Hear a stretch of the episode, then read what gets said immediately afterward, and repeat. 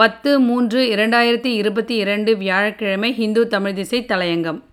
மாற்று எரிபொருளுக்கான பசுமை ஹைட்ரஜன் கொள்கை.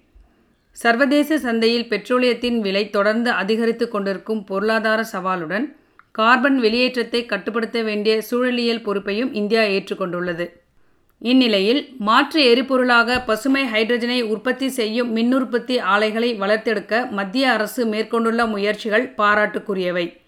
இந்த ஆலைகளை தொடங்குவதற்கான அனைத்து அனுமதிகளையும் எளிதில் பெறும் வகையில் ஏற்பாடுகள் செய்யப்பட்டுள்ளன. ஆலைகளுக்கு தேவையான மின்வழித்தட இணைப்பு முன்னுரிமை அடிப்படையில் வழங்கப்படும் என்று மின்சக்தி அமைச்சகமும் தெரிவித்துள்ளது. ஜூலை இரண்டாயிரத்தி இருபத்தி ஐந்துக்குள் தொடங்கப்படவிருக்கும் பசுமை ஹைட்ரஜன் உற்பத்தி ஆலைகள் அடுத்த இருபத்தி ஐந்து ஆண்டுகளுக்கு மின்வழித்தடங்களை இலவசமாக பயன்படுத்தி கொள்ளலாம் என்றும் அறிவிக்கப்பட்டுள்ளது. இதனால் அஸ்ஸாமில் இயங்கவிருக்கும் பசுமை ஹைட்ரஜன் ஆலைகள் தங்களுக்கு தேவைப்படும் மின்சக்தியை ராஜஸ்தானில் நிறுவியுள்ள தங்களது சூரிய மின்சக்தி ஆலையிலிருந்து கொண்டு செல்வது எளிதாகும். இரண்டாயிரத்தி முப்பதுக்குள் ஆண்டொன்றுக்கு ஐம்பது லட்சம் டன் பசுமை ஹைட்ரஜனை உற்பத்தி செய்ய வேண்டும் என்பது மத்திய அரசு நிர்ணயித்துள்ள இலக்கு. நீரில் மின் விளைவுகளை உருவாக்கி ஹைட்ரஜனையும் ஆக்சிஜனையும் தனித்தனியாக பிரித்தெடுப்பதுதான் பசுமை ஹைட்ரஜன் தயாரிப்புக்கான தொழில்நுட்பம். புதுப்பிக்கத்தக்க எரிபொருட்களில் ஒன்றான பசுமை ஹைட்ரஜன் சேமிக்கவும் நீண்ட தொலைவுக்கு எடுத்து செல்லவும் எளிதானது.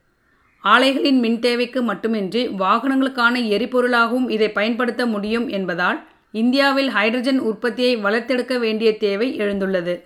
பசுமை ஹைட்ரஜன் உற்பத்தியால் இந்தியாவின் எரிபொருள் தேவையை எளிதில் நிறைவு செய்ய முடியும் என்பதோடு எதிர்வரும் காலத்தில் ஏற்றுமதி செய்வதற்கான வாய்ப்புகளும் உருவாகும் என்றும் எதிர்பார்க்கப்படுகிறது. ஜப்பான் ஜெர்மனி ஆகிய நாடுகள் இந்தியாவிலிருந்து பசுமை ஹைட்ரஜனை இறக்குமதி செய்யும் முக்கிய இறக்குமதி நாடுகளாக இருக்கும். அதையும் உத்தேசித்து ஏற்றுமதிக்கு முன்பாக பசுமை ஹைட்ரஜனையும் பசுமை அமோனியாவையும் பாதுகாத்து வைப்பதற்கு ஏதுவாக துறைமுக நிர்வாகங்கள் குறைவான கட்டணத்தில் நிலங்களை ஒதுக்கி தரும் என்றும் உறுதியளிக்கப்பட்டுள்ளது. ஹைட்ரஜனையும் அமோனியாவையும் முக்கிய மூலப்பொருட்களாக பயன்படுத்தி வரும் எண்ணெய் சுத்திகரிப்பு வேதியுரங்கள் தயாரிப்பு மற்றும் எஃகு உருக்காலைகள் தங்களது தேவைக்காக பசுமை ஹைட்ரஜனை தயாரித்துக் கொள்வதற்கு இக்கொள்கை உடனடியாக உதவும். எனினும் பழுப்பு ஹைட்ரஜனை காட்டிலும் பசுமை ஹைட்ரஜன் உற்பத்திக்கு அதிக செலவாவதால் அதை தயாரிக்கும் வேதியுர தொழிற்சாலைகள் அரசிடமிருந்து மானிய உதவிகளையும் எதிர்பார்க்கின்றன.